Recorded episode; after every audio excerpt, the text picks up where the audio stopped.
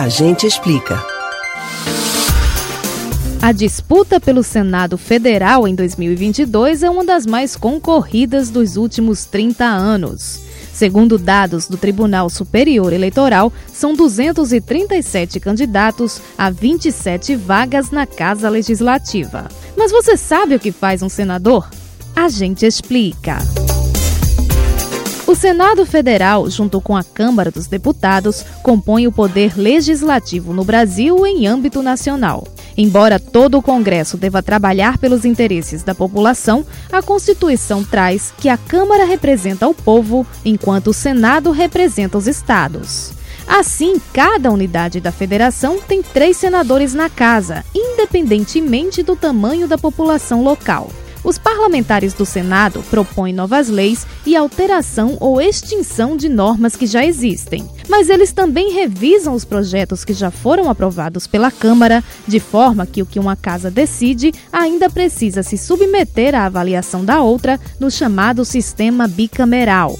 O Senado também discute e vota o orçamento da União e aprova ou rejeita as medidas provisórias editadas pelo governo federal.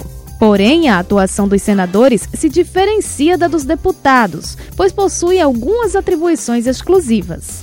Entre elas estão julgar processos contra presidentes da República ou ministros de Estado, aprovar nomes indicados para o Supremo Tribunal Federal, para Procurador-Geral da República e para presidentes e diretores do Banco Central e autorizar operações financeiras externas da União, estados e municípios.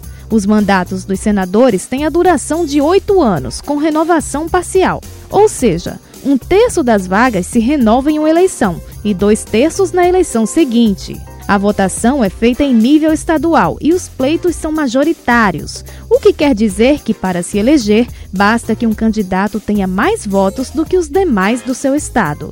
Neste ano, Pernambuco tem nove pretendentes a um posto no Senado. Você pode ouvir novamente o conteúdo deste ou outros A Gente Explica no site da Rádio Jornal ou nos principais aplicativos de podcast: Spotify, Deezer, Google e Apple Podcasts. Betânia Ribeiro para o Rádio Livre.